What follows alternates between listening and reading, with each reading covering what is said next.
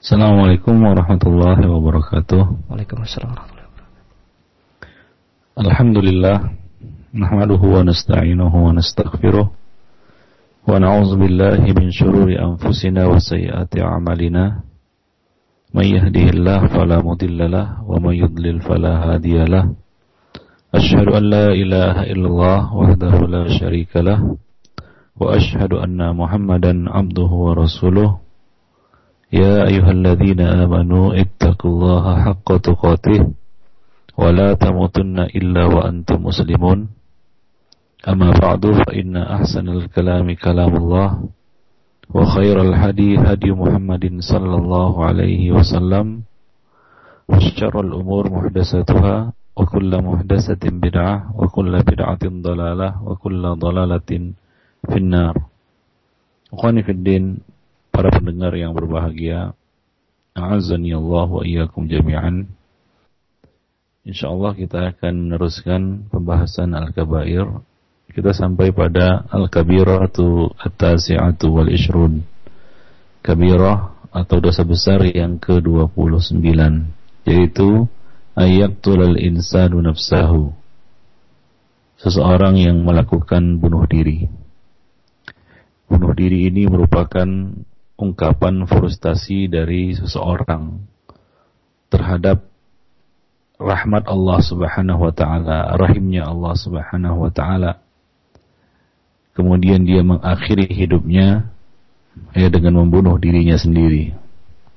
Nah, ini merupakan suatu tindak kejahatan ya terhadap diri sendiri. Kezaliman yang paling besar terhadap diri sendiri adalah dengan melakukan tindakan bunuh diri.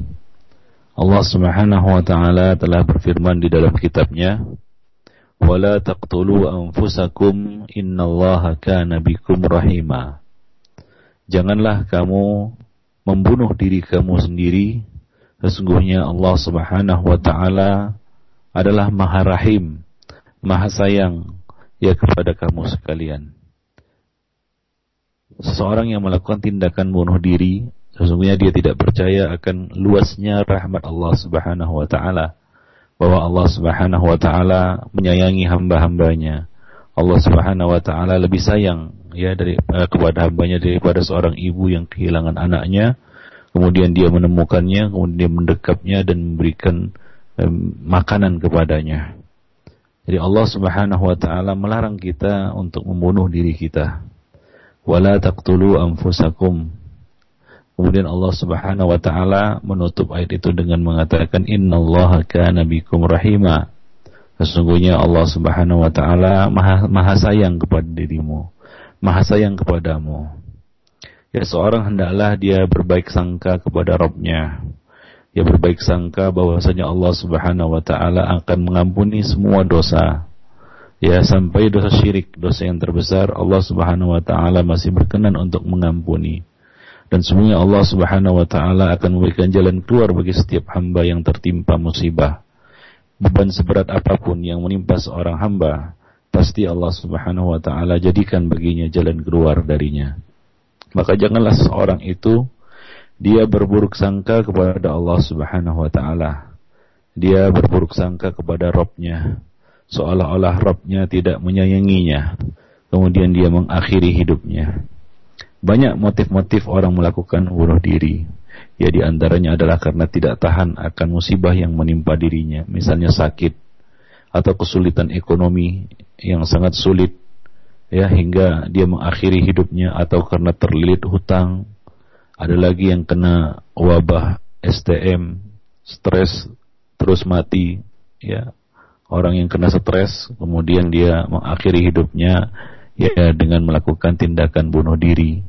Ada juga yang ke, uh, disebabkan karena kelainan jiwa.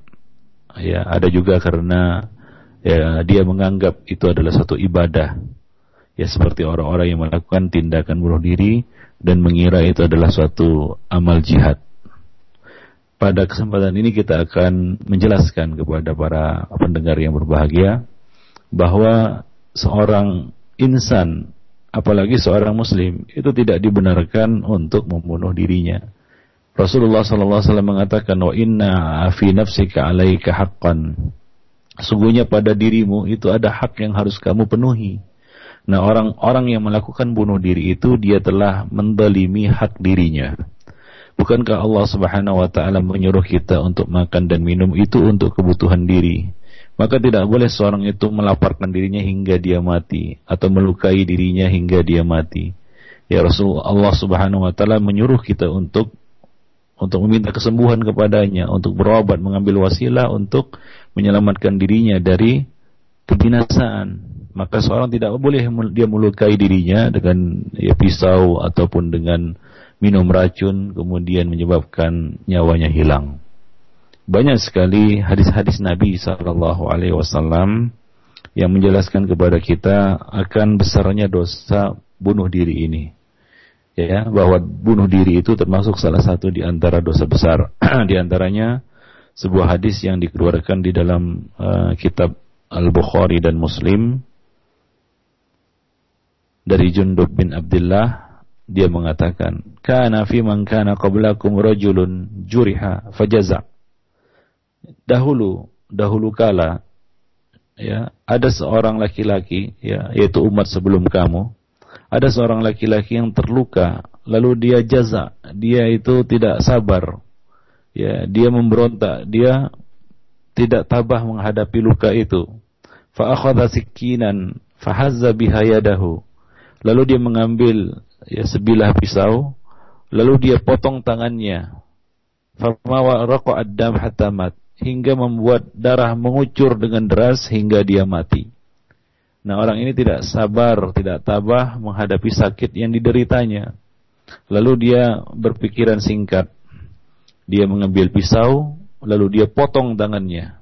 Ya, dia potong tangannya yang terluka itu hingga darah mengucur dengan deras, kemudian akhirnya dia mati. Maka Allah Subhanahu wa taala mengatakan badaroni abdi binafsihi hambaku itu telah mendahului keputusanku, ya, ketetapanku, ya, dengan membunuh dirinya. Haram tu alaihil jannah. Maka aku pun mengharamkan atasnya sorga. Demikian pula riwayat Abu Hurairah radhiyallahu anhu, ya, Rasulullah sallallahu alaihi wasallam mengatakan, "Man qatala nafsahu bihadidah, fahadidatuhu fi yadihi yatawajja'u biha fi batnihi fi nari jahannam khalidan mukhalladan fiha abadan." Barang siapa yang membunuh dirinya dengan hadidah, dengan besi, pisau atau sejenisnya, maka besi itu akan senantiasa berada di tangannya pada hari kiamat nanti dan dia akan menyakiti dirinya, menusuk perutnya sendiri di neraka jahanam dan dia kekal di dalamnya selama-lamanya. Waman waman qatala nafsahu bisum fasammuhu fasummuhu fi yadihi yatahassahu fi nari jahannam khalidan mukhalladan fiha abada. Barang siapa yang membunuh dirinya dengan racun, yaitu dia minum racun, maka racunnya itu eh, ya akan ber terus berada di tangannya, lalu dia akan meneguknya terus ya di neraka jahanam dan dia kekal di dalamnya selama-lamanya. Wa man nazala min jabalin faqatala nafsahu Barang siapa yang terjun dari gunung, dari tempat yang tinggi, ya, lompat dari gedung bertingkat, lalu dia membunuh dirinya sendiri, fahuwa yanzilu fi nari jahannam khalidan fiha abadan. Maka dia akan terus melempar dirinya ya di neraka jahanam dari tempat yang tinggi, ya. Khalidan fiha abadan. Dia akan kekal di dalamnya selama-lamanya, yaitu sampai batas waktu yang Allah Subhanahu wa taala tentukan ya dia akan terus diazab, diazab disiksa dengan cara seperti itu hingga Allah Subhanahu wa taala berkehendak mengeluarkannya dari sorga ya apabila dia masih memiliki sebesar biri darah dari keimanan. Nah demikian. Nah hadis ini juga sahih diriwayatkan oleh uh, Imam uh, Al-Bukhari dan Muslim di dalam sahih mereka berdua.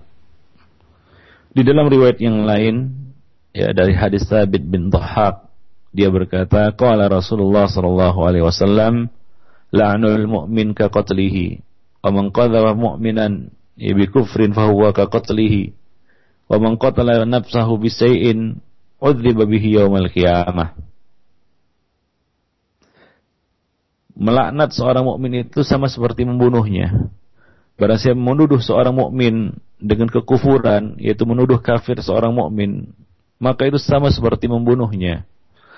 Dan barang siapa membunuh dirinya dengan sesuatu, maka dia akan diazab pada hari kiamat dengan sesuatu tersebut.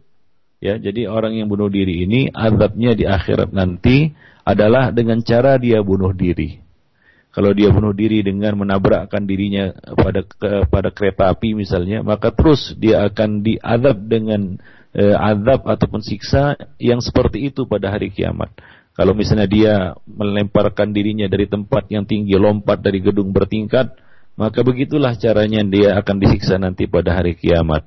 Kalau dia minum racun, maka dia akan terus meneguknya pada hari kiamat sebagai siksa baginya. Barang siapa yang mungkin menusuk atau menggores tangannya dengan pisau hingga dia mati, maka demikianlah dia akan merasakan azab itu terus menerus sampai eh, pada hari kiamat nanti hingga Allah Subhanahu wa taala berkehendak untuk mengampuninya ya karena dosa besar ini yang bunuh diri ini ini termasuk dosa besar yang tahtal masyiah juga. Ya di bawah kehendak Allah. Insya adzabah wa insya ghafaralah jika Allah berkehendak maka Allah terus mengadabnya sampai batas waktu yang Allah Subhanahu wa taala saja yang tahu. Atau Allah Subhanahu wa taala mengampuninya dan mengeluarkannya dari neraka. Demikian fillah azani Allah jami'an. Oleh karena itu Nabi sallallahu alaihi wasallam menegaskan ancamannya dengan mengatakan ya fi nari jahannam khalidan mukhalladan fiha abadan. Ya bahwa dia akan diazab dalam waktu yang lama. Dia akan diazab dalam waktu yang lama. Karena merupakan tindakan kezaliman yang paling besar terhadap diri. Karena yang menciptakan diri ini adalah Allah Subhanahu wa taala ya yang menciptakan kita adalah Allah Subhanahu wa taala. Maka kita tidak tidak berhak untuk mendahuluinya. Mendahului keputusan Allah Subhanahu wa taala dengan melemparkan diri kita kepada kebinasaan. Melemparkan diri kita kepada kehancuran ya dengan melakukan tindakan bunuh diri dan sejenisnya. Ikhwan rahimani wa rahimakumullahu jami'an. Ya demikian pula di dalam hadis yang sahih ya pernah terjadi pada masa Rasulullah sallallahu alaihi wasallam ya kisah seorang laki-laki yang berperang dengan gagah berani ya hingga dia uh, terluka dengan luka yang banyak sekali hingga orang-orang mengatakan tidak ada pada hari ini yang membawa pahala yang lebih besar daripada si fulan. Karena gigihnya dan gagah beraninya dia berperang pada hari ini. Tidak ada satu orang pun yang mendapat membawa pahala seperti si fulan. Maka Rasulullah sallallahu alaihi wasallam berkata huwa finnar huwa min ahli nar ya dia adalah penghuni neraka. Maka sahabat-sahabat pun tertegun dan ber, bertanya-tanya kalaulah si fulan ini dalam neraka bagaimana pula kami? Ya si fulan yang telah gagah berani berperang ya menghadapi musuh hingga dia terluka dengan luka yang banyak ya. Nabi mengatakan huwa finnar. Ya tentunya sabda Nabi ini berdasarkan wahyu. Maka ada salah seorang sahabat yang berkata demi Allah aku akan membututinya aku akan mengikutinya, aku akan uh, aku akan menyelidikinya.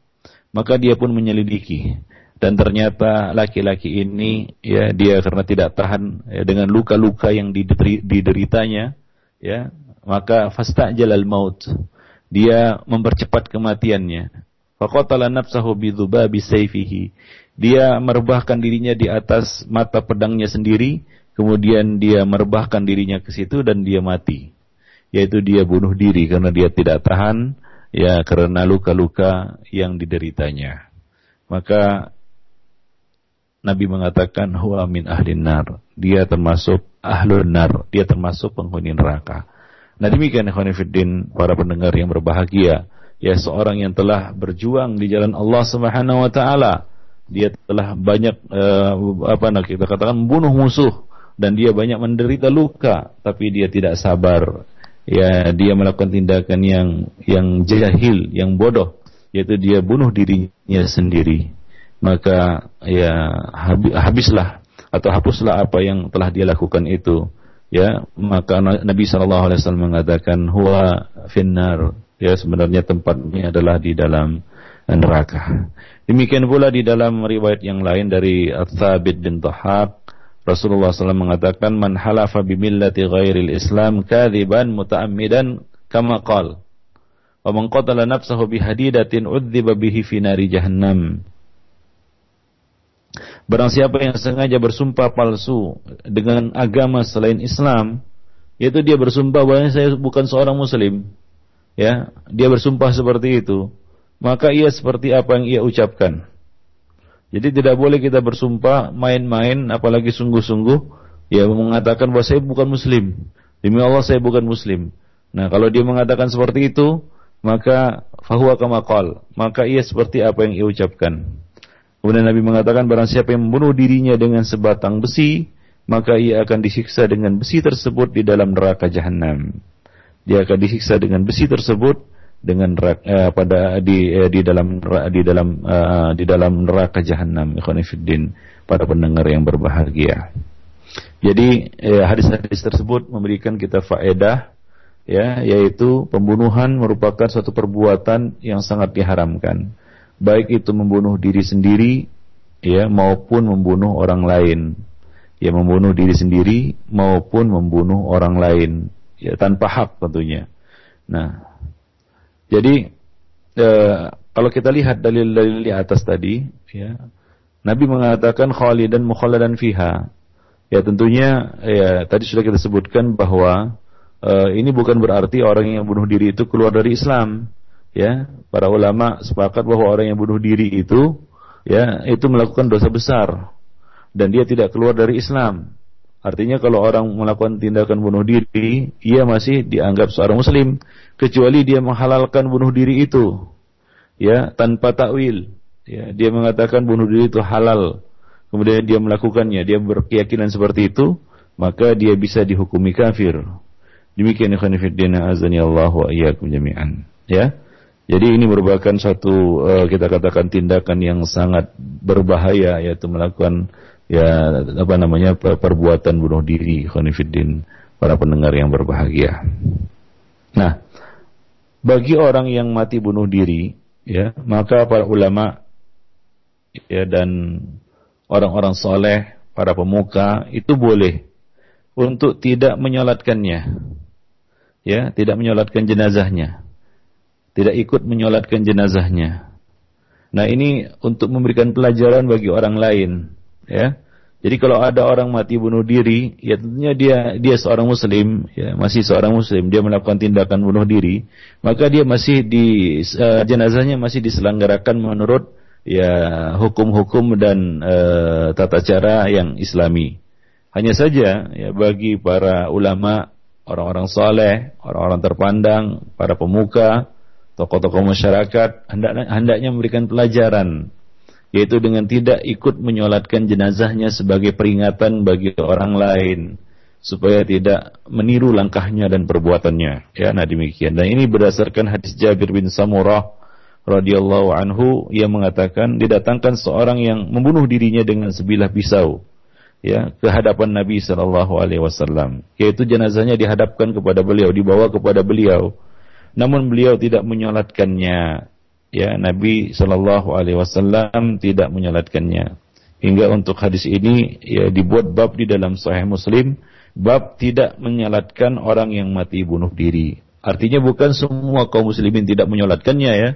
Akan tetapi para pemuka agama ya para ulama ya alim ulama orang-orang saleh orang-orang terpandang.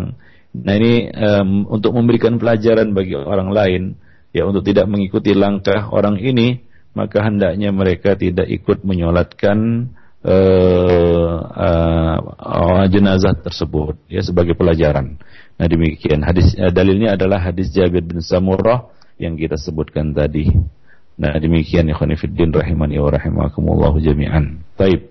Nah di sini sekarang ini muncul satu tindakan ya ataupun perbuatan yang dianggap itu adalah suatu perbuatan yang benar yaitu melakukan ya, ya apa yang disebut dengan uh, uh, bom bunuh diri yaitu amalun intihariyun ya uh, suatu uh, tindakan melakukan bunuh diri dalam rangka ya orang-orang yang melakukannya mengira bahwasanya itu merupakan jihad fisabilillah ya itu merupakan jihad fisabilillah nah yang jadi pertanyaan apakah aksi-aksi seperti ini ya dipandang sebagai jihad fisabilillah yang mana orang yang terbunuh itu dipandang sebagai syahid atau ini merupakan tindakan bunuh diri yang termasuk dosa besar. Nah, untuk itu kita melihat ya penjelasan dari para ulama tentang masalah ini. Ya, seperti yang kita lihat sekarang ini banyak orang yang melakukan tindakan-tindakan bom bunuh diri. Yaitu dia memasangkan bom pada tubuhnya lalu dia ya berjalan di tengah-tengah kerumunan orang banyak lalu dia meledakkan dirinya sendiri. Yang jadi pertanyaan adalah apakah ini merupakan uh, amal yang dibenarkan dan termasuk jihad atau ini merupakan tindakan bunuh diri? Ya, uh, Syekh bin Utsaimin pernah ditanya, bagaimana hukum syar'i terhadap orang yang membawa bom di tubuhnya, kemudian meledakkan dirinya di tengah-tengah kerumunan orang-orang, baik itu orang kafir maupun yang lainnya, dengan maksud untuk menghancurkan mereka. Apakah bisa dibenarkan beralasan dengan kisah pemuda yang memerintahkan raja untuk membunuh dirinya? Maka beliau menjawab, orang yang meletakkan bom di badannya lalu meledakkan dirinya di kerumunan musuh itu merupakan suatu bentuk bunuh diri. Dan ia akan disiksa di neraka jahanam ya disebabkan perbuatan tersebut. Sebagaimana yang telah dijelaskan dalam uh, hadis-hadis uh, Rasulullah sallallahu alaihi wasallam bahwa orang yang bunuh dirinya dengan sesuatu ia akan disiksa uh, dengannya di neraka jahanam ia akan disiksa dengan ya dengannya di neraka jahanam nah kalau dia melakukan bunuh diri itu dengan meletakkan bom pada tubuhnya ya begitulah dia ya siksa yang akan diterimanya pada hari kiamat. Nah sungguh aneh kata beliau orang-orang yang melakukan perbuatan tersebut. Sedangkan mereka membaca firman Allah Subhanahu wa taala yang kita bacakan tadi yaitu surat An-Nisa ayat 29 dan janganlah kamu membunuh dirimu sesungguhnya Allah Subhanahu wa taala adalah Maha Penyayang kepadamu. Allah Subhanahu wa taala Maha Penyayang dan syariat yang Allah Subhanahu wa taala turunkan kepada umat manusia itu bukan untuk memudaratkan manusia. Jihad saja itu ada aturannya. Ya, jihad saja ada aturannya. Ada keseimbangan yang harus diperhatikan. Ya, nah demikian harus dengan persiapan Nabi Shallallahu Alaihi Wasallam sendiri saja untuk melakukan jihad itu dengan persiapan-persiapan Ya, nah demikian dan tidak melakukan tindakan-tindakan yang konyol. Ya, jadi semuanya ada aturan dan semuanya harus kita tanyakan kepada ahli ilmu benarkah tindakan seperti itu. Nah demikian. Jadi Allah Subhanahu wa taala itu Maha Penyayang kepadamu. Syariat Allah itu bukan untuk menyusahkanmu atau menyebabkan dirimu jatuh pada kebinasaan. Tidak ada syariat Allah itu yang isinya kezaliman terhadap diri manusia itu sendiri. Akan tetapi mereka tetap saja melakukannya. Apakah mereka mendapatkan sesuatu kata beliau? Apakah musuh telah kalah dengan dengan dengan cara seperti itu? Ataukah sebaliknya, musuh-musuh semakin keras terhadap orang-orang yang melakukan aksi ini seperti yang sedang terjadi ya di apa namanya di Timur Tengah atau di negara di di, di Israel ya di mana perbuatan-perbuatan tersebut menjadikan mereka semakin sombong. Bahkan Ya, beliau mengatakan kami menemukan data bahwasanya negara Yahudi atau Israel pada hari ini pada pertemuan terakhir ya eh, gitu golongan kanan yang menang yaitu orang-orang yang ya kita katakan ekstrimnya golongan ekstrimnya yaitu orang-orang yang ingin menguasai bangsa Arab. Demikianlah ikhwan fillah azani Allah wa iyyakum jami'an. Akan tetapi orang yang berbuat seperti ini yaitu melakukan tindakan bunuh diri yang beranggapan bahwa ini adalah pengorbanan di jalan Allah ya kami memohon kepada Allah kata beliau agar ia tidak disiksa ya karena ia telah menakwil dengan takwil yang salah ya tentunya ya mudah-mudahan ya Allah Subhanahu wa taala mengampuni mereka yang melakukan perbuatan tersebut karena kejahilan. Ya mudah-mudahan Allah Subhanahu wa taala mengampuni mereka. Maka tapi ini jelas ini merupakan tindakan yang salah ini merupakan tindakan yang ya jahil yang sesat dan tidak dibenarkan sama sekali. Ya baik itu ya, eh, dari Al-Qur'an ya, ataupun ya dari As-Sunnah. Ya jadi tidak dibenarkan sama sekali bahkan para ulama ya sepakat untuk menolak cara-cara seperti ini cara-cara seperti ini bukan menambah ya bukan menyelesaikan masalah bahkan menambah derita dan uh, apa namanya malapetaka bagi Islam dan kaum muslimin. Banyak kita lihat orang-orang yang dilak, di, apa namanya yang dikorbankan ya untuk melakukan aksi-aksi seperti ini adalah para pemuda yang masih ingusan. Ya, para pemuda yang ya seperti yang digambarkan oleh Nabi, hudasaul asnan, sufahul ahlam. orang-orang para pemuda yang masih muda-muda belia usianya tapi jahil tentang agama. Maka mereka, mereka ini mudah untuk diprovokasi, mereka mudah untuk dipanas-panasi, ya, didorong untuk melakukan aksi-aksi seperti ini. Yang kita sayangkan adalah mereka tidak mau belajar dan tidak mau bertanya kepada uh, para ulama ya, yang yang apa namanya yang memiliki kapasitas ilmu untuk menjelaskan hal-hal ini kepada mereka.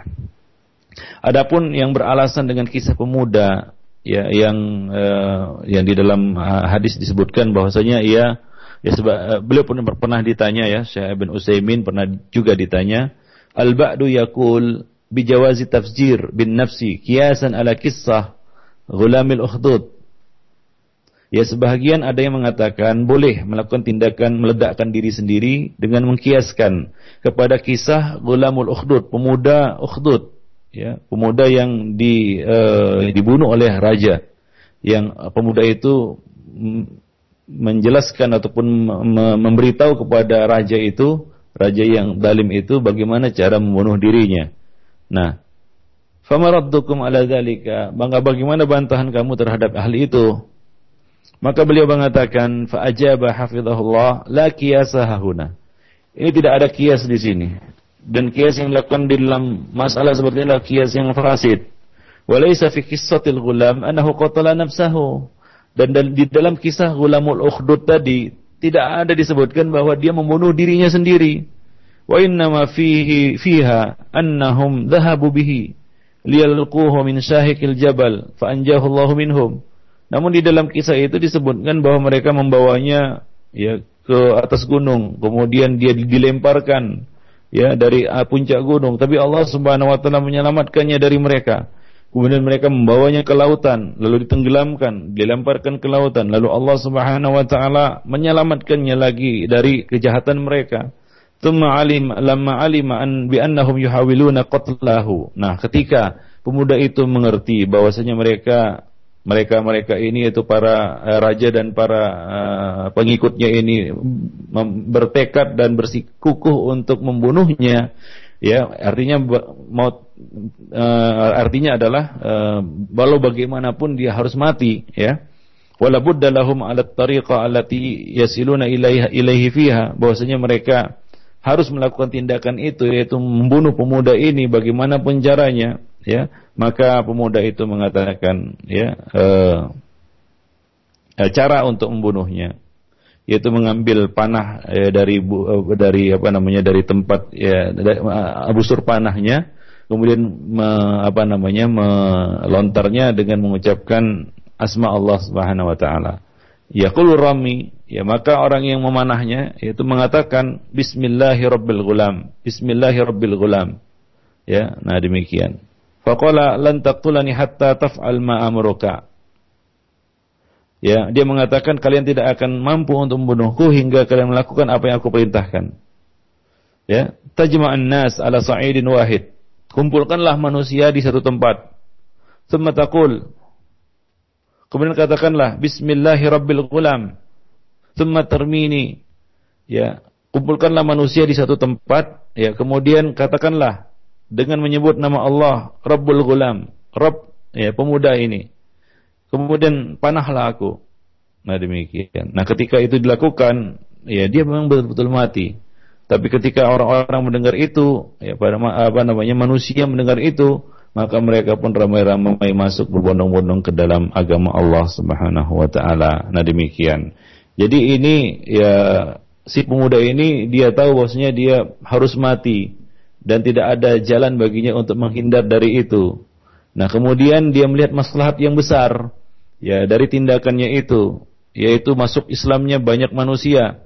Maka untuk kondisi ataupun uh, keadaan seperti ini, ya para ulama mengatakan dibolehkan. Misalnya seorang berada di uh, negeri musuh, ya ia tidak bisa lari dari mereka dan mau tidak mau ya uh, hanya ada dua pilihan tertangkap atau dibunuh, ya maka ya dia boleh melakukan hal ini, ya seperti yang dilakukan oleh pemuda tadi, yaitu dia melemparkan dirinya kepada kebinasaan untuk uh, apa namanya membunuh musuh dalam jumlah yang banyak. Nah demikian. Tapi apa yang dilakukan oleh orang-orang itu atau pemuda-pemuda itu, ya tidak ada faedah apa pun, manfaat apa pun kembali kepada Islam maupun kaum muslimin. Bahkan sebaliknya, ya musuh bertambah geram dan marah, ya kemudian juga uh, uh, banyak di antara korban-korban itu ya adalah kaum muslimin sendiri.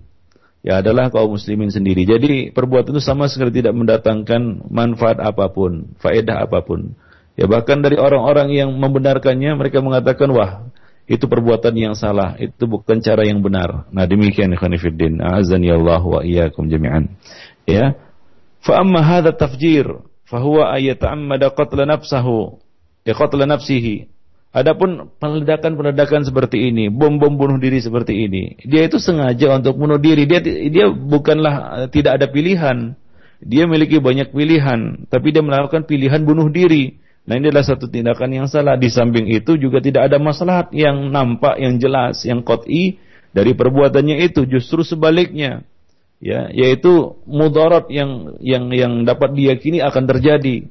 Nah demikian. Jadi ini sangat ber, ber apa namanya kita bertolak belakang ya dengan uh, apa yang dilakukan oleh uh, orang-orang uh, itu. Nah demikian. Ya. Wa in kana qasduhu inhaq in inhaqal adu idza kana qasduhu inhaqal a'da wa iqa'al mauti fihim.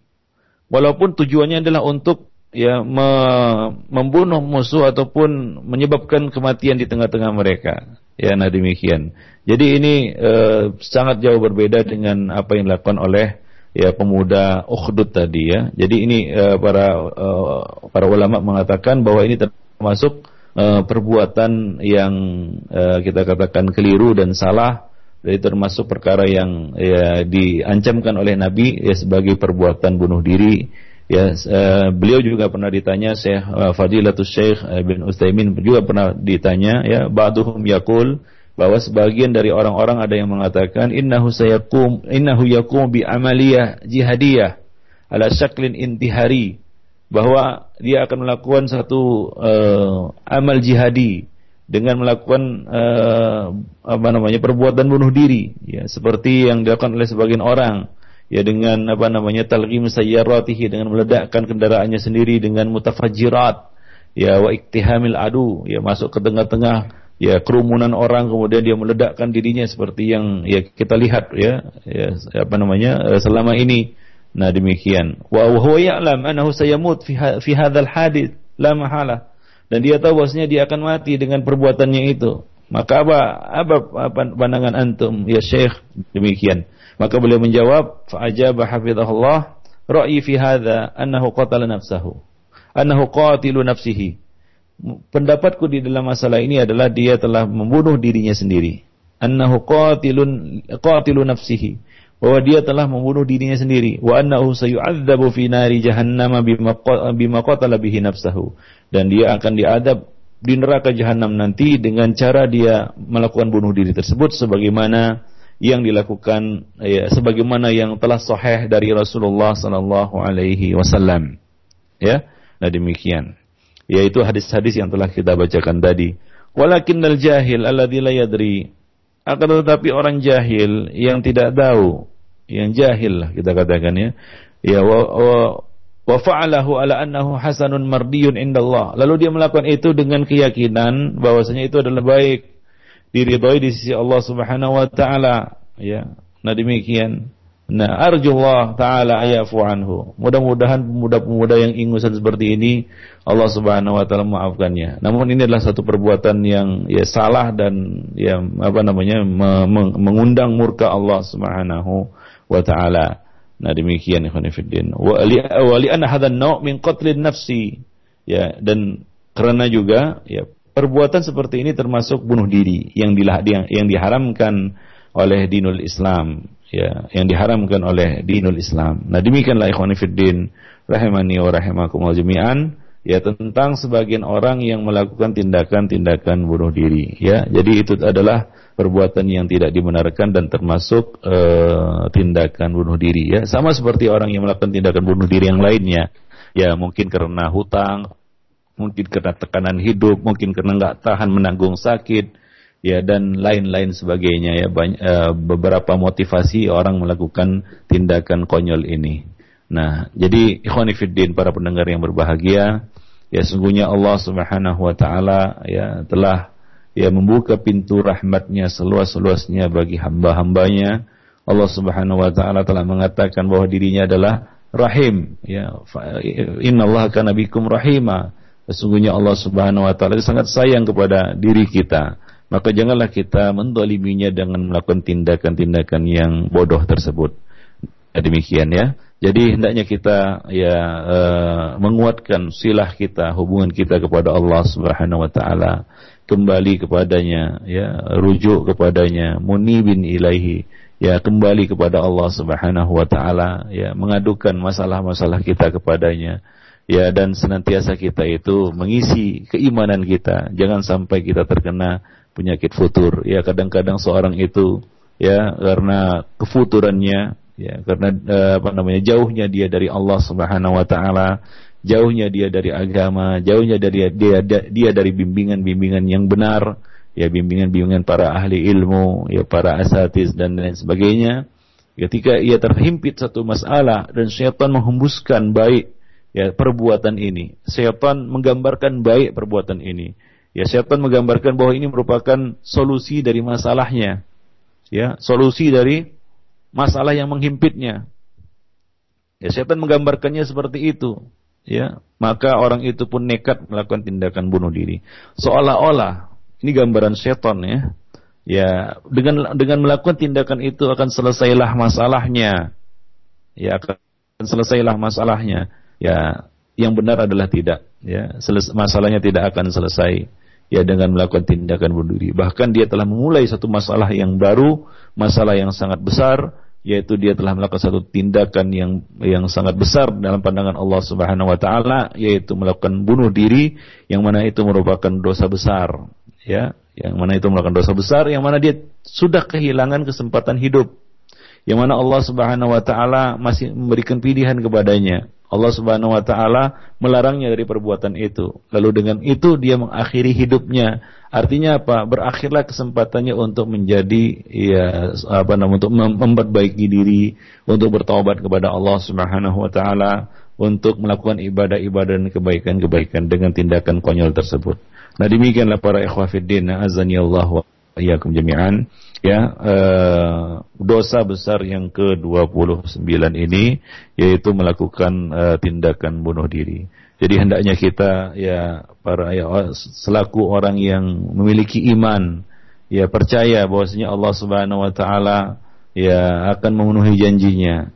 Percaya bahwasanya barang siapa yang bertakwa kepadanya Allah Subhanahu wa taala akan berikan jalan keluar. Wa may yattaqillah yaj'al lahu makhrajan. Maka janganlah kita melakukan tindakan ini karena ini merupakan tindakan orang yang berputus asa terhadap rahmat Allah Subhanahu wa taala. Wala ya'asu min illal qaumul kafirun. Dan tidaklah ada orang yang berputus asa dari rahmat Allah Subhanahu wa taala melainkan orang-orang yang kafir. Nah, oleh karena itu Nabi mengatakan, ya, ala unabiyukum bi akbaril kabair. Maukah kalian aku beritahu tentang dosa-dosa yang paling besar? Maka Nabi mengatakan salah satunya adalah al-kunutu min rahmatillah ya uh, berputus asa dari rahmat Allah Subhanahu wa taala. Kebanyakan orang-orang yang melakukan tindakan bunuh diri ini karena frustasi. Ya, karena frustasi, ya. Dia merasa Allah tidak sayang kepadanya. Dia merasa dia tidak mendapatkan lagi rahmat dan kasih sayang Allah Subhanahu wa taala. Dia merasa tidak ada jalan keluar bagi masalahnya. Ya, dia merasa bahwa dirinya tidak berguna lagi.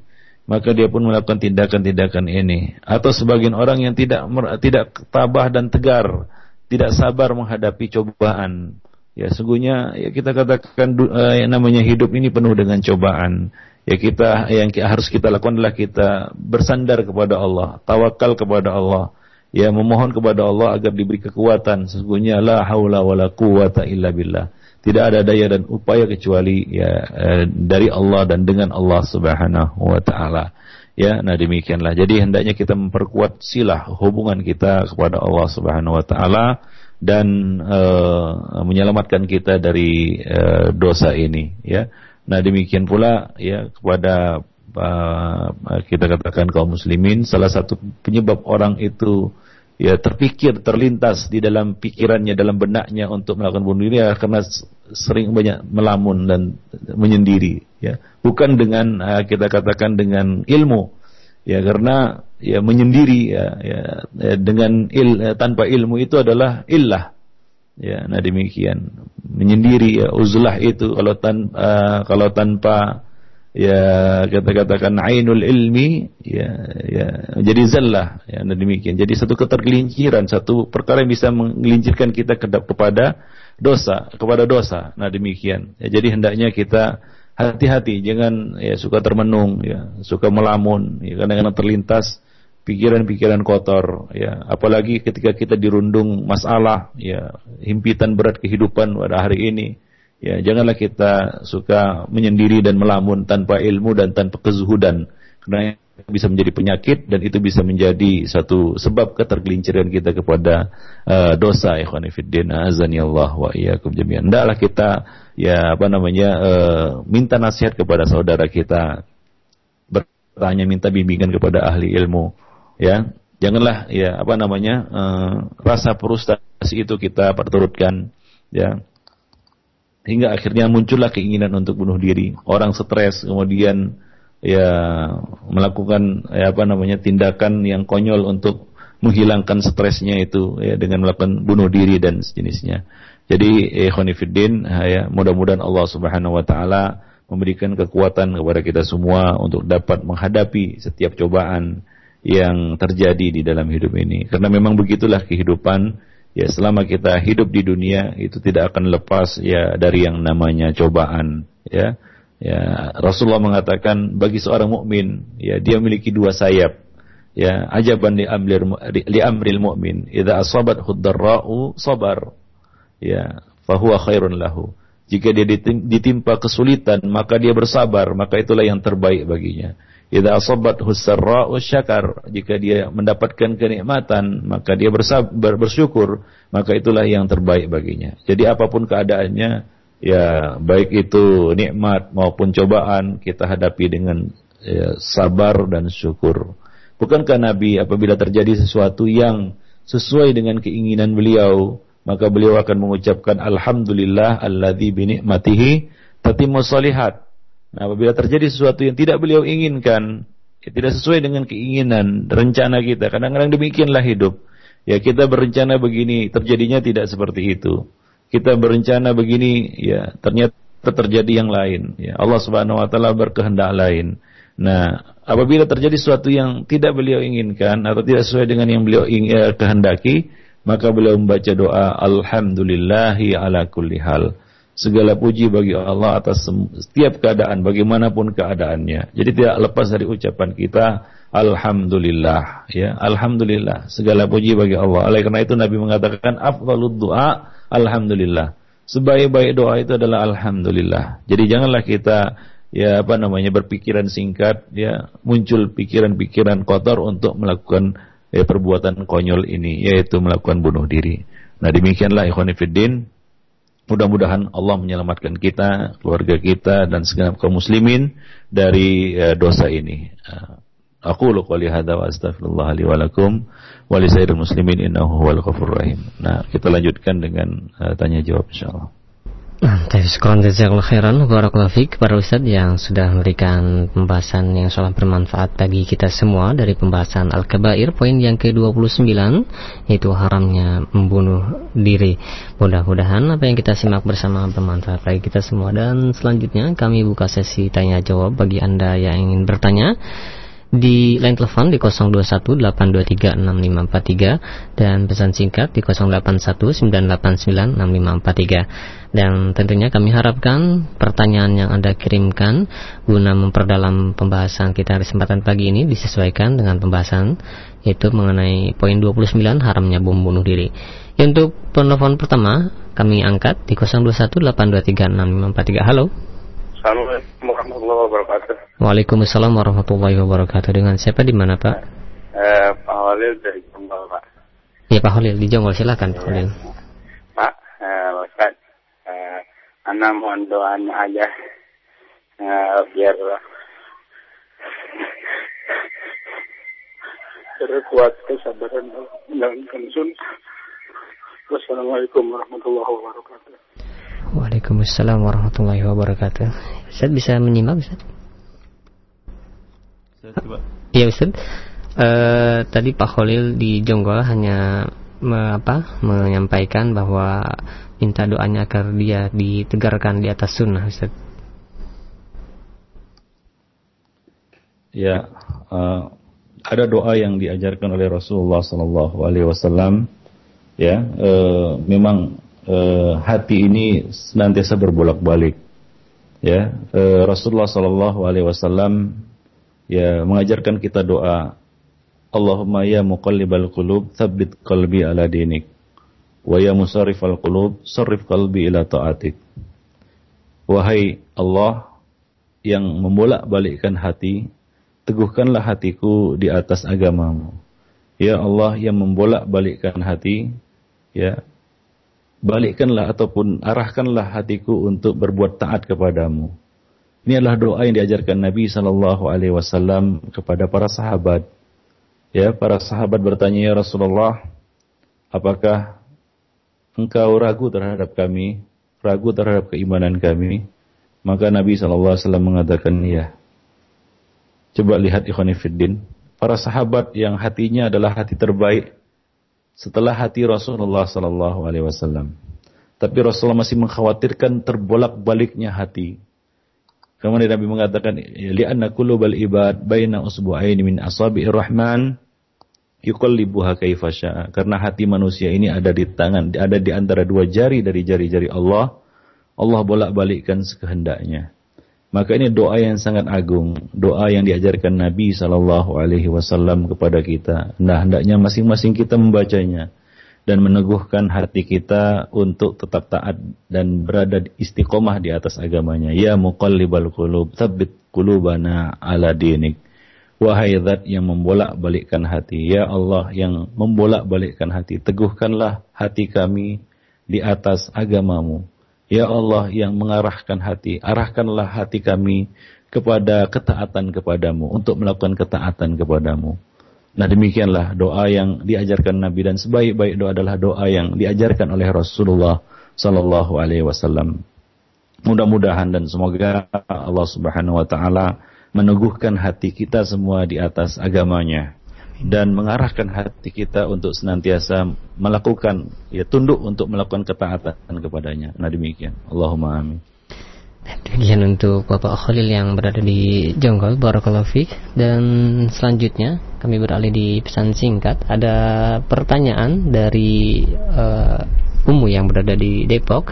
Assalamualaikum warahmatullahi wabarakatuh. Barakallahu Ya Ustaz, ada sebagian orang yang berpendapat bahwa bom bunuh diri boleh e, kala tujuannya untuk membela kaum muslimin di daerah konflik karena sudah tidak ada jalan lain dan tidak memiliki senjata atau tentara dan e, senjata-senjata yang untuk melawan kaum kafirin yang menindas. E, dengan berdasarkan kisah Ashabul Ukhdud yang bunuh diri Nah, apakah hal tersebut atau dalil tersebut dapat dijadikan sebagai hujah bagi mereka yang membolehkan bom bunuh diri? Jazakallah khairan. Uh, itu adalah uh, itu adalah sikap frustasi, keputusasaan untuk menghadapi ya musuh-musuh Allah Subhanahu wa taala. Ya, tentu saja berdasarkan fatwa-fatwa para ulama tadi, mereka tidak membenarkan dan itu ter tidak termasuk perbuatan yang dibolehkan dan tidak termasuk jihad. Adapun orang-orang yang ber, eh, berdalil dengan uh, kisah Ashabul Ukhdud atau Gulamul Ukhdud tadi, nah ini ada perbedaan yang sangat besar antara keduanya, ya antara apa yang dilakukan oleh orang-orang sekarang dengan ya apa yang dilakukan oleh uh, pemuda tadi. Ya pemuda tadi yang pertama, ya dia tidak ada pilihan. Karena orang-orang itu, ya, raja dan para pengikutnya, ya, ber, berazam, bertekad untuk membunuhnya. Walau bagaimanapun dia harus mati, kira-kira demikian. Dan tidak ada jalan lari baginya. Tidak ada jalan untuk lari dari itu. Ya. Maka dia pun mengarahkan orang itu untuk bagaimana cara membunuh dirinya. Dan dia dia, dia melihat kemudian ada maslahat. Dia beri syarat yaitu kumpulkan manusia Ya, kumpulkan manusia di suatu tempat. Ya, lalu lakukanlah itu di hadapan mereka. Nah, ketika itu dilakukan, dia yakin bahwasanya ini akan memberikan satu masalah yang besar. Nah, apa yang dilakukannya itu ternyata benar.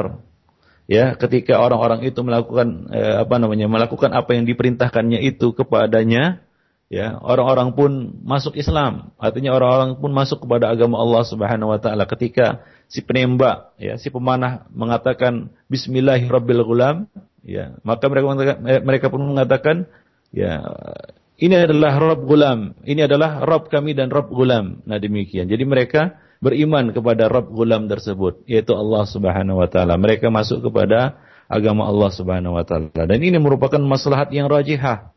Eh, dan jangan lupa juga ini adalah gulam yang mulham, diberi ilham. Karena dulu ya Rasulullah mengatakan innahu mangkana qablakum ya muhaddasun.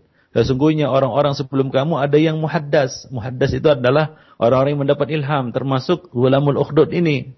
Dia mendapat ilham dari Allah Subhanahu wa taala bahwa dengan perbuatan itu akan mendatangkan maslahat yang rajihah, yang besar. Yaitu masuk Islamnya banyak orang. Nah demikian. Jadi itu sangat jauh berbeda dengan apa yang dilakukan oleh orang-orang sekarang. Oleh para pemuda itu, yang pertama adalah dia dia bukanlah tidak ada pilihan. Dia bukan berada di tengah-tengah musuh, ya kemudian dia tidak bisa melarikan diri lagi, ya kemudian e, mau tidak mau ya imma terbunuh atau tertangkap, ya. Nah demikian, maka dia membunuh musuh itu dengan melemparkan dirinya kepada ya, kehancuran ataupun kebinasaan. Nah itu kondisinya, itu bentuknya, itu adalah gambarannya. Ya, jadi dalam kondisi tidak ada pilihan. Nah sementara pemuda-pemuda itu melakukannya, ya, ya tentunya tidak dalam kondisi seperti itu. Ya mereka banyak pilihan, mereka hanya frustasi menghadapi musuh. Nah demikian. Ya, ataupun karena ya diprovokasi oleh orang-orang yang tidak bertanggung jawab, kebanyakannya seperti itu. Itu dari satu sisi. Ya, sisi yang kedua, ya, ya, maslahat yang yang mereka harapkan tidak tercapai. Justru kontraproduktif. Ya, apa yang terjadi justru sebaliknya. Mudarat yang besar bagi Islam dan kaum muslimin. Ya, yang pertama tentunya mudarat kepada dirinya sendiri. Ya, itu yang kedua. Jadi tidak ada maslahat yang jelas di situ, bahkan mudarat yang nyata, yang qat'i. Musuh bukan bertambah gentar dan takut, malah mereka bertambah ya kita katakan kejam, bertambah uh, gila tindakannya terhadap Islam dan kaum muslimin. Bahkan ini berimbas kepada ya kita katakan uh, apa namanya uh, dakwah Islam ke tengah-tengah mereka. Ya mencoreng ya kita katakan uh, ya uh, indahnya Islam di mata orang-orang kafir. Nah demikian. Jadi ini juga menghambat dakwah. Nah demikian. Yang ketiga, ya akibat buruk dari perbuatan mereka itu adalah bukan ya kita katakan orang-orang masuk Islam. Ya dengan tindakannya itu seperti yang terjadi pada pemuda Ukhdud tadi, justru kaum muslimin yang menjadi korban. Ya, lucunya anehnya mereka mengatakan orang-orang Islam yang mati itu akan masuk surga kata mereka. Ya jika mereka ikhlas. Nah ini ini ikhwanifiddin ini adalah ucapan yang konyol. Ya, seolah-olah surga itu kuncinya ada di tangannya. Nah demikian. Jadi yang jadi korban dari perbuatan mereka itu aksi mereka itu justru kaum muslimin. Banyak di antara korban itu di antaranya adalah kaum muslimin sendiri. Padahal Nabi SAW mengatakan ya laqad rajulin muslimin ahwanu indallahi min uh, la zawalud dunya afwan la zawalud dunya wa ma fiha uh, ahwanu indallahi min qatli rajulin muslim ya hancurnya dunia dan segala isinya itu lebih mudah di sisi Allah ya lebih apa namanya lebih ringan di sisi Allah daripada terbunuhnya seorang muslim ya nah demikian sementara mereka itu dengan santai dengan tanpa uh, merasa bersalah ya mereka mengorbankan kaum muslimin sendiri. Nah demikian. Ya kita khawatir ini jatuh pada sabda Nabi tentang orang-orang khawarij yaitu apa? Yaqtuluna ahlal Islam wa yada'una ahlal ausan. Mereka membunuh kaum muslimin ya menumpahkan darah kaum muslimin dan membiarkan ahlul autan. Wal billah. Jadi demikian. Jadi tidak bisa disamakan perbuatan bom bunuh diri sekarang ini dengan apa yang dilakukan oleh pemuda Uhud tadi. Wallahu alam bisawab. Nah, syukuran jazakallahu khairan dan selanjutnya kami beralih kembali di line telepon di 0218236543 ya. Halo. Ya mohon maaf terputus. Ya, kami beri kesempatan kembali satu penelpon di 0218236543. Oke.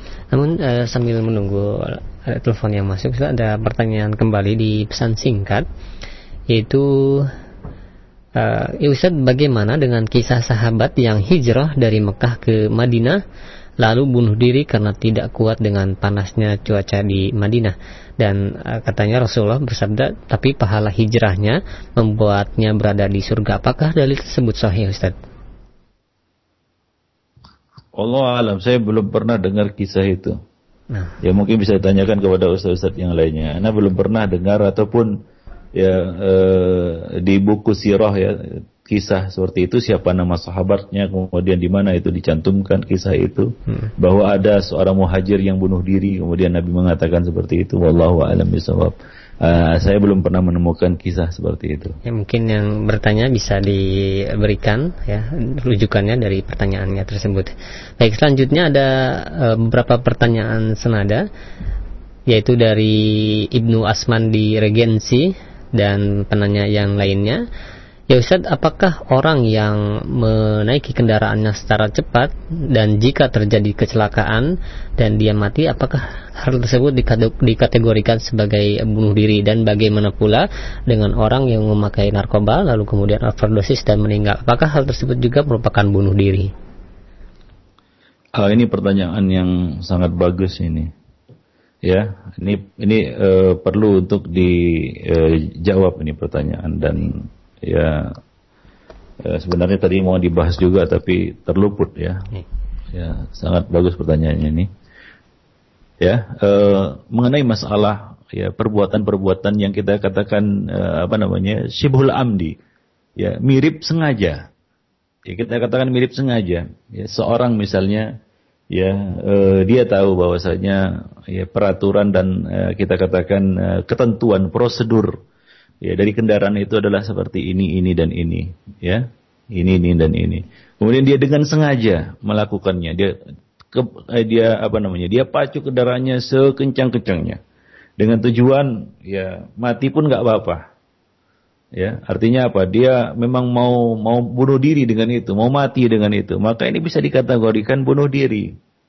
Ya tapi kalau seorang itu lalai ya lalai ya dia mengabaikan prosedur itu ya tanpa niat untuk bunuh diri ya, tanpa niat untuk bunuh diri tapi dia melalaikannya ya ya dia pacu ya sekencang kencangnya kendaraannya atau ya ada traffic light ya lampu sudah berwarna merah ditabraknya saja. Nah ini ya ini adalah perbuatan yang ya kita katakan sibul amdi, mirip kesengajaan.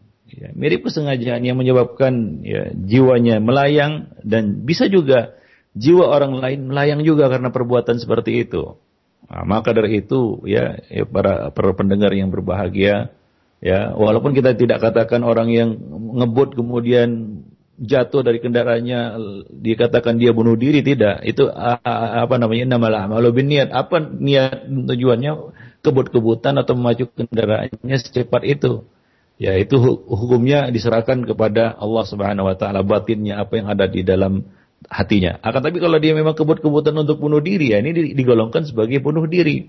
Ini digolongkan sebagai bunuh diri ya. Jadi ya oleh karena itu para ulama mengatakan wajib ya bagi setiap orang ini di jalan raya untuk mematuhi hukum-hukum yang berkaitan dengan jalan raya. Ya peraturan-peraturan lalu lintas, mulai dari SIM, surat izin mengemudi, ya kemudian menaati peraturan-peraturan yang ada di sana, ya termasuk juga ya sikap kita terhadap kendaraan. Ya kita tidak boleh lalai. Ya misalnya memeriksa ban, rem dan lain sebagainya. Sebenarnya itu masuk dalam ya kita katakan perkara yang wajib untuk dilakukan oleh seorang pengemudi, memeriksa ban, memeriksa kondisi kendaraan, ya. Hingga di beberapa negara itu ujian untuk mendapatkan SIM itu ketat. Ya, dilihat bagaimana sikapnya berkendara dan apa namanya memperlakukan kendaraannya. Nah, kita lihat sekarang ini ya salah satu pembunuh terbesar di negeri ini adalah ya jalan raya. Ya, banyak orang yang ya kita katakan mati secara sia-sia di sana. Kenapa? karena mereka melalaikan ya peraturan-peraturan lalu lintas yang para ulama ingat ya para ulama telah memfatwakan wajib hukumnya wajib ya untuk mematuhi peraturan itu karena ini termasuk bab ya kita katakan masalah mursalah ya masalah mursalah bahkan yang bisa dikategorikan sebagai masalah maslahat yang hajiat yang sangat yang yang merupakan kebutuhan dan keperluan mendesak. Ya maslahat yang hajiat. Ya bukan tahsiniat tapi hajiat. Ya bahkan mungkin bisa naik kepada maslahat eh, kita katakan daruriyah. Nah demikian. Karena ini tentang uh, keselamatan ya jiwa bersama di situ nah itu berkaitan dengan ya kita katakan uh, sikap kita berkendara di, di di jalan raya jadi itu mohon diperhatikan ya kepada para ikhwas sekalian dan para pendengar yang berbahagia yang kedua adalah orang yang memakai narkoba ya dia tahu akibat dari narkoba itu nah ini termasuk dalam kategori memodorotkan diri sendiri. Nabi mengatakan la doror wala diror. Tidak boleh memodorotkan orang lain dan tidak boleh memodorotkan diri sendiri. Orang yang melakukan ya, orang yang eh, mengkonsumsi narkoba itu pada akhirnya dia telah mencelakai dan binasakan dirinya sendiri. Nah, kalau dia pakai narkoba itu untuk untuk bunuh diri, ya karena memang bisa juga seperti misalnya orang yang makan obat overdosis tujuannya untuk bunuh diri. Nah, itu bunuh diri. Tapi kalau karena kita katakan kelalaiannya ataupun karena dia mengikuti hawa nafsunya atau karena uh, kita katakan kejahilannya ya ini termasuk ya kita katakan bisa dikategorikan sebagai apa namanya pembunuhan sibuhul amdi ya mirip kesengajaan ya tentunya ini termasuk dosa besar ya memakai narkoba sendiri itu adalah uh, saja itu termasuk dosa yang besar ya itu termasuk kategori memotorkan diri sendiri uh, apalagi dari perbuatan itu mengakibatkan nyawanya melayang. Ikhwanifiddina azani Allah wa iyyakum jami'an. Sama juga dengan rokok. Ya, orang-orang yang merokok mengatakan nggak ada orang yang lagi lagi ngerokok mati. Ya mungkin ya nggak bisa dikatakan tidak ada, mungkin ada, cuma jarang. Tapi jelas rokok itu akan menyebabkan kemudorotan bagi pemakainya. Ya, ya itu artinya orang itu akan mati pelan-pelan ya itu pasti ya menyebabkan ya kita katakan penyakit-penyakit pada dirinya sebagaimana tertulis di bungkusnya sendiri. Maka itu juga termasuk perbuatan mudarat yang bisa menyebabkan dirinya jatuh kepada kebinasaan. Wala taqtulu anfusakum innallaha kana bikum rahim. Jauhilah perkara-perkara yang bisa menyebabkan diri kita binasa. Ya, nah demikian wallahu alam bisawab. Nah, sekarang jazil khairan dan rupanya waktu yang sudah habis tadi ya di kesempatan pagi ini. Mungkin ada satu kesimpulan yang dapat disampaikan. Silakan Ustaz. Rekhwafiddin azanillahu wa iyyakum jami'an. Ya pada hari ini kita telah membahas uh, dosa besar yang ke-29 yaitu uh, uh, seorang yang melakukan uh, membunuh dirinya sendiri. Nah, eh, ikhwan tadi sudah kita jelaskan banyak sekali hadis yang menjelaskan kepada kita tentang besarnya ancaman kepada uh, atas orang-orang yang melakukan perbuatan bunuh diri ini. Di antaranya adalah Allah Subhanahu wa taala haramkan atasnya surga, ya. Allah Subhanahu wa taala haramkan atasnya surga. Kemudian Allah Subhanahu wa taala akan menyiksanya dengan uh, siksa yang berat ya, ya dengan uh, dia akan me, membinasakan dirinya pada hari kiamat nanti di neraka jahanam dengan cara dia bunuh diri. Kemudian Nabi Shallallahu Alaihi Wasallam juga mengancam ya bahwasanya ya dia akan lama dan e, kita kata dalam waktu lama di dalam neraka jahanam dan dan fiha abadan. Ini merupakan isyarat bahwasanya dia akan lama berada di e, dalam neraka jahanam sampai Allah Subhanahu wa taala ya mengampuninya dan mengeluarkannya dari neraka itu apabila dia masih memiliki seberat bidarrah dari keimanan. Wallahu a'lam bisawab. Jadi mudah-mudahan ya Allah Subhanahu wa taala memberikan ketegaran kepada kita semua di dalam menghadapi ya cobaan-cobaan hidup. Ya, ingatlah bahwasanya ya kita hidup di dunia, dunia merupakan darul bala, ya negeri tempat kita diuji. Tidak ada orang yang luput dari ujian ya tidak ada orang yang luput dari ujian namun yang terpenting bagi kita adalah bagaimana kita sukses ya melewati ujian-ujian tersebut ya salah satunya adalah kita mempertebal dan mempererat hubungan kita kepada Allah Subhanahu wa taala bertakwa kepadanya wa may yattaqillah yaj'al lahu makhrajan Barang siapa yang bertakwa kepada Allah, maka Allah akan beri jalan keluar baginya. Ya, dan jangan lupa ya banyak-banyak berdoa kepada Allah Subhanahu wa taala. Mudah-mudahan Allah Subhanahu wa taala meneguhkan hati kita di atas agamanya sampai kita bertemu dengannya. Ya muqallibal qulub, tsabbit qulubana ala dinik. Ya wa akhiru da'wana alhamdulillahi rabbil alamin.